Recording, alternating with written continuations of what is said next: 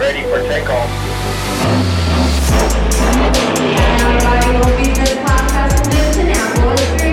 It's going to be great. Welcome to the Remote C E O Show. My name is De Niro Bartolini, aka De Niro B. I'm an acclaimed business coach, and my moonshot is to change the face of work and business forever. With each episode, we bring you some of the most inspiring and insightful interviews with six, seven, eight, and nine figure entrepreneurs to crack the code on how to build your remote empire and have fun while doing it. Thanks for stopping by, and let's get started. What is going on, C E Os? De Niro B here with another episode of the Remote C E O Show. Today, I'm here with Corey Haines. Corey is the founder of Swipe Files, a podcast host, and a marketing consultant to early-stage B two B SaaS companies. He launched his venture by himself after he saw a huge opportunity in the market. Today, Swipe Files is used by thousands of people, and hundreds of startup companies rely on Corey's product to get their marketing in place and to earn trust with their customers at scale. Today, we'll talk about how you can scale an online business even if you're the only person running the show. So buckle up and let's get started. Hey, Corey, how are you doing today? Doing very well. Thank you. Happy Monday. Happy Monday to you, and welcome to the Remote C E O Show. I'm very excited to have you on the show, man. Um, listen, I always ask my guests to give us a bit of a breakdown of what they were doing before they became entrepreneurs. So what were you doing before that? Yeah, so my start sort of got, uh, I, I kind of got started in college a bit. I think like most of us, we sort of had that time where we figure out when we want to be an entrepreneur, but we don't really know what that looks like or mm-hmm. or how exactly to make that happen. And so when I was around nineteen, I was uh, actually on a road trip with a friend out to see some other friends uh, at a college nearby, but it's a few hours away. So it was a little road trip. And uh, we were talking about life and business and sort of what we wanted to do. And I was kind of telling them, well, I want to, I think I want to go down like the finance track and, you know, maybe be an accountant or a C F O somewhere. And then, um, retire, you know, have kids, you know, yeah. do the whole kind of just like nine to five thing and, and just live a good life. And he was like, really? Like, that's it? And at first I was really offended. And I was like, yeah, what do you mean that's it? That's the American dream. And then, uh, you know, it was fine. And I was a little bit offended at the time, but then he was telling me about all of his plans, and he was very entrepreneurial. He didn't have plans to go to college. He wanted to kind of strike out on his own. And he started in sales and actually worked for uh, Solar City and a whole bunch of other places like that, and worked his way up and is doing very well now. But that actually kind of opened my eyes. And, you know, I read books like uh, Rich Dad, Poor Dad, and, um, a whole bunch of other books to kind of get you started. A lot of podcasts. I was doing a lot of commuting at the time. So I was listening to uh, Mixergy and um, Entrepreneur on Fire, you know, all those kind of classic O G entrepreneur podcasts. Yeah. And so anyways, by the time I graduated college, um, I'd actually, I landed an internship at a startup here in San Diego where I'm based uh, right in my last semester of college. And, um, and so graduated, went full-time with them, was essentially their first marketing hire. And uh, we had just raised our Series A. And so like the task was a little bit daunting. I was like, hey, new kid on the block, like you're just fresh out of college, like create our marketing strategy, like, like you know, do our LinkedIn ads, uh, sponsor conferences, like do all the things. I call it my crash course in marketing. Um, but it was great because I got to cut my teeth. Uh, then the, the the team slowly grew after that. I started to specialize a little bit after that. I figured out very quickly what I liked, what I didn't like, um, but really got an inside out look into what does it take to grow a B two B SaaS business. Um, and then I moved on to Baremetrics and then spent a couple of years there as their head of growth. And that was a much different scenario because we didn't have tons and tons of V C money. Uh, it was a much smaller company. Um, mm-hmm. But also I was, I was able to work with, uh, SaaS founders and operators. So I got to see the inside look into, you know, M R R and churn and lifetime value of a whole bunch of different, I mean, thousands of different SaaS businesses. And also got the learnings of how to grow one, you know, from go, growing Baremetrics as well. Yeah. And so, uh, and then in September, twenty twenty, left Baremetrics, kind of struck out on my own. And uh, I guess the rest is history, right? But that's how I got to where I am today. That's awesome. And right now you have a business, it's called Swipe Files, is that correct? Correct. Awesome. So can you tell our listeners in a nutshell, what do you guys do there? So Swipe Files Uh, it started as my my COVID business baby in March twenty twenty, and it was essentially just a little side project.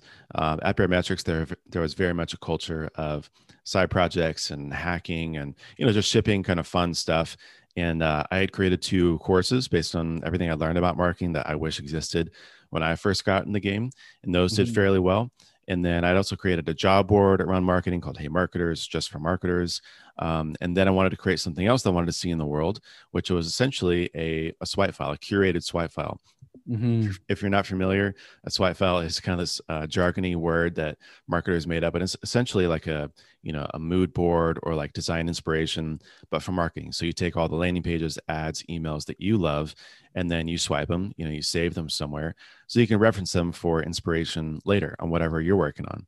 And it was, it was at Baremetrics, I was launching our affiliate program, and I had to create the landing page to recruit the affiliate partners. And I was like, what the heck goes on a landing page to recruit B two B affiliate partners for a SaaS business? It's like, I don't know. I'm not going to try to guess and like reinvent the wheel. Like, I just need to go figure out what's already proven to work from other people. Yeah. So I went around and asked a few friends, um, you know, looked at, did my research, looked at a whole bunch of different landing pages for B two B SaaS affiliate programs. And then finally, after about a, you know, a week or two, figured that I had a, a good handle on what it should be, what it should look like. And I was like, geez, Louise, I wish this existed for all the other things that I don't know. I'm willing to admit whenever I don't know something, yeah. I just wish other people would, and they would have the resources for someone like me who says, hey, I need a, a helping hand here, just to have something to go off of, right? An example.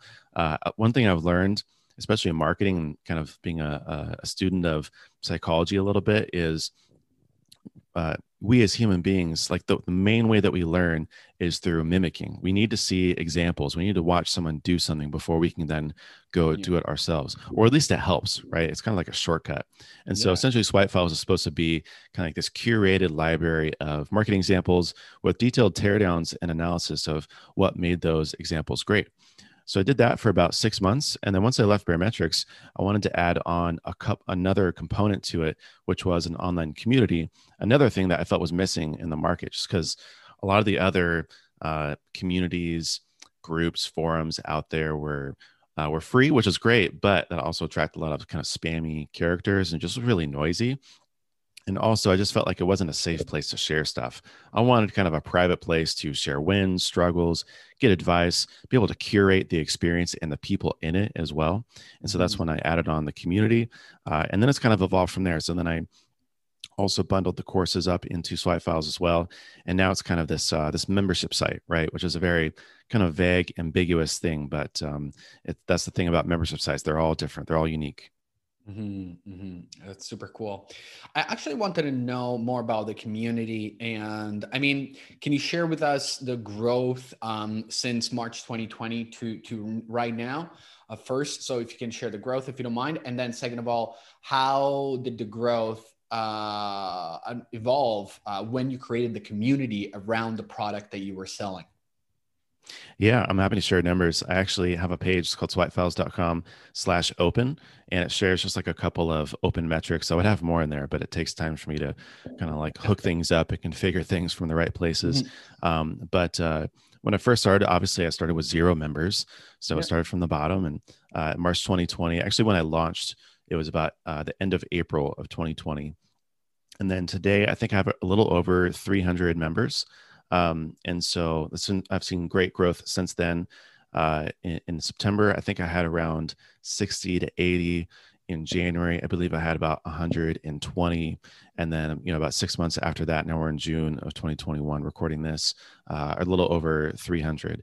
And, um, so yeah, I've seen great growth since then. My, my sort of goal, like, and the reason why I have this whole open page is because I have a sort of public experiment for uh, Kevin Kelly's Thousand True Fans theory, where if mm-hmm. you know if you get a thousand true fans online, you can support yourself, uh, make a full-time living as a creator.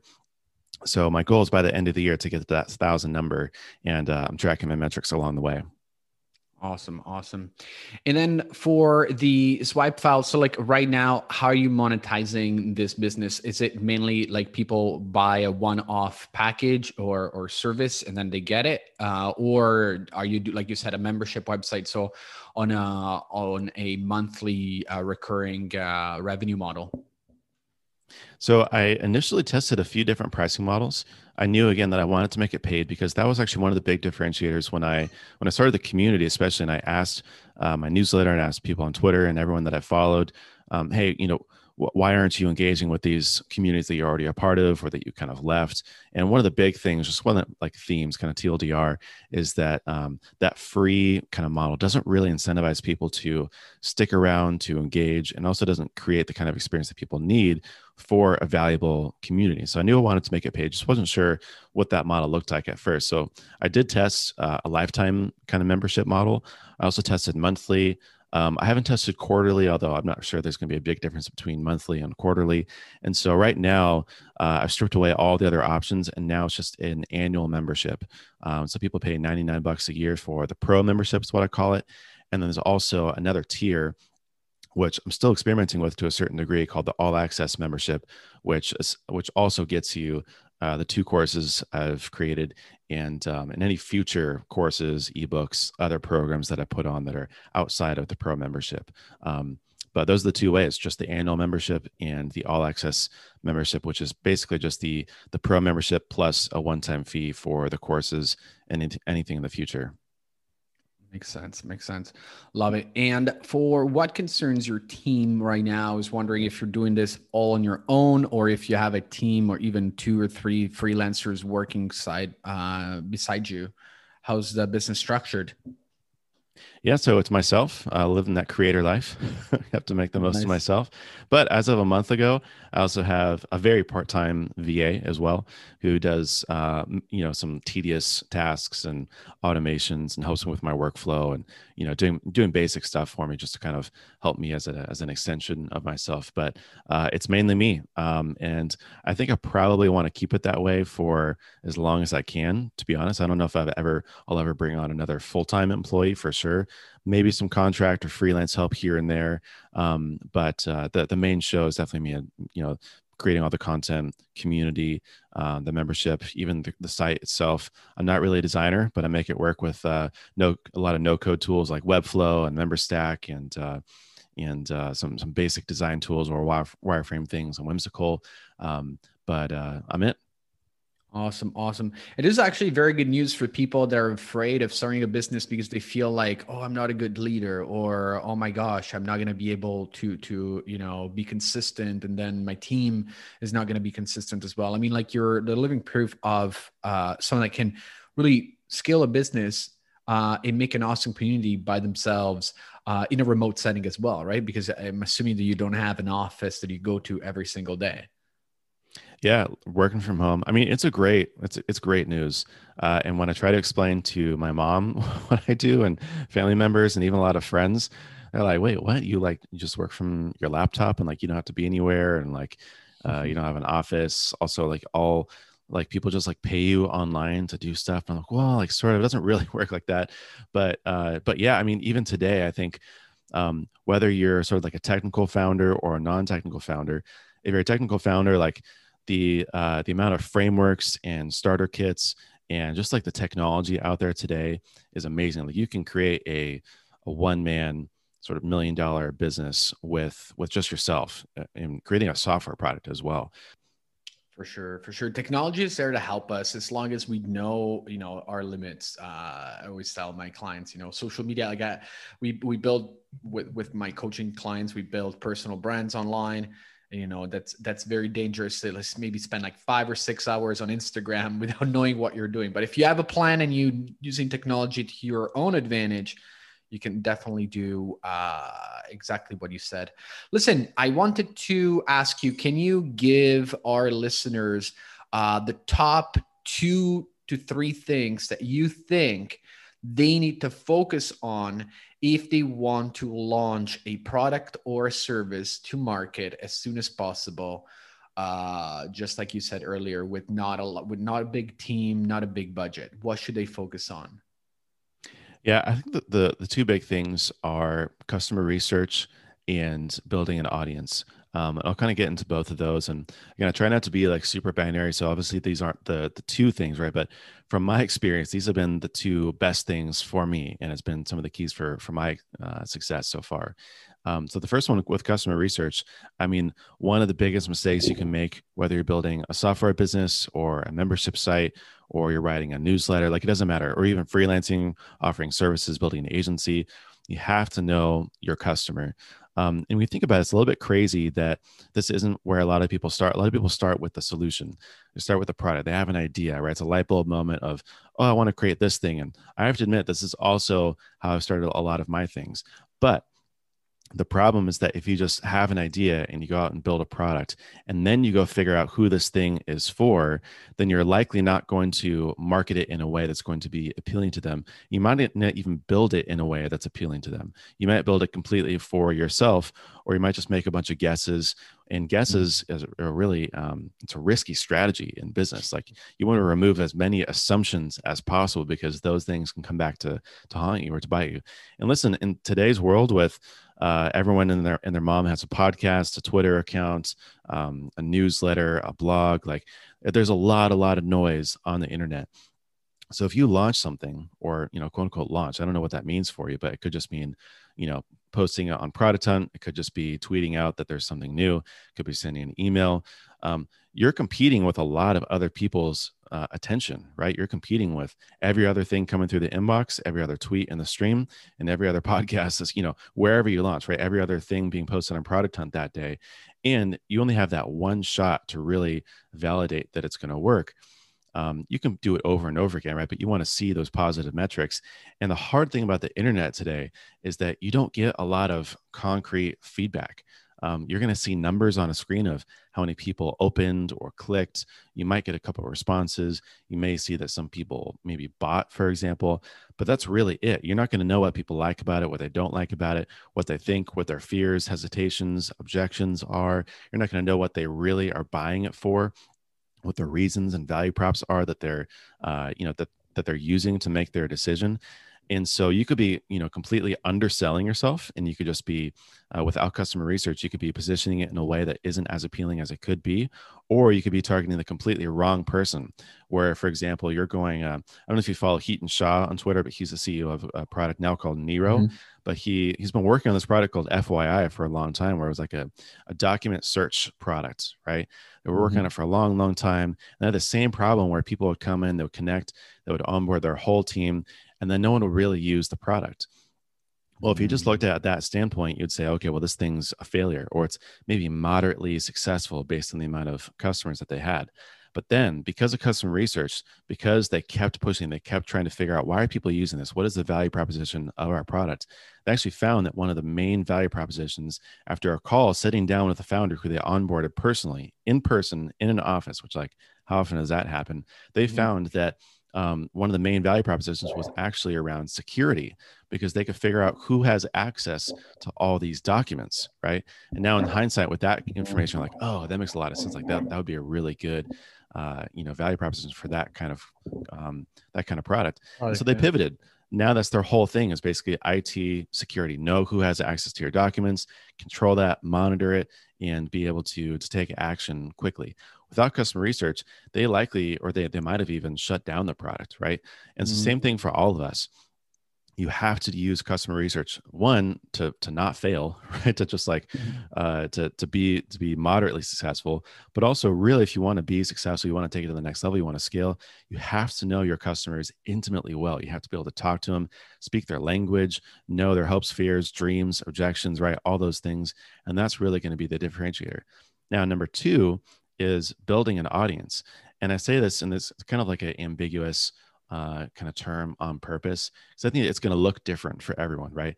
Building an audience could be starting a podcast, like the one that we're talking on right now. Building an audience could be on Twitter, could be your blog, could be a newsletter. It doesn't really matter. The, the thing that matters is, do you have a relationship with people that you care about, that you want to serve, that you want to build things for?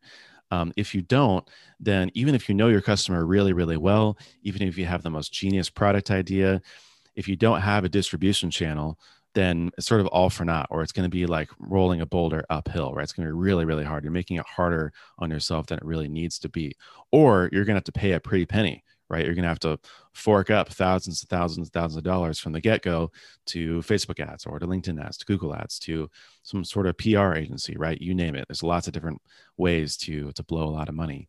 Um, and so if you build an audience and you have a built-in distribution channel at, from the start, essentially, for whatever product, whatever idea, whatever service you want to offer, that gives you a massive advantage to be able to prove out what works. And it's also one of those channels where you can go and, and then source people for customer research, right? Because again, it's always kind of a chicken and egg problem of, um, well, to build a product, you need to, uh, to have people that I want to build a product for. Who are those people? How do I reach those people, right? So um, mm-hmm. you can either go like product first, first, you can go market first. I'm usually like a market first guy. I want to have a, an audience, want to have a distribution channel, and I also want to know those people really intimately well. And um, so I just think that those two things are huge advantages you can give yourself and are two of the keys to my success so far. Awesome, man. These uh, these were very good points. And uh, I'm sure that the audience at home is taking notes. Very, very happy that you were able to come to the show. And I do want you to be back in the future. And we're going to talk about how your business is actually going to ten X uh, in the next uh, couple of years. Man, thanks again for being here on the show. Where can people find you online? Yeah, the best place is probably Twitter at Corey Haines Co. My personal site is corey haines dot co, where I have a list of all my projects, things I'm working on. Um, but if you want to interact with me, you want a part of me, you want some marketing knowledge, you want help with marketing, swipe files dot com. And you can even go to swipe files dot com slash membership and uh, use the code The Remote C E O, half off for any membership there. We'd love to have you in the community if you want some uh, some help and a group of people who are like-minded uh, to interact with and, and talk marketing. Awesome. Corey, again, thanks a lot. And uh, we'll talk soon. All right. Thanks so much. Appreciate it. And this is it for today, C E Os. Thanks for staying with us until the end. Can I ask you a big favor?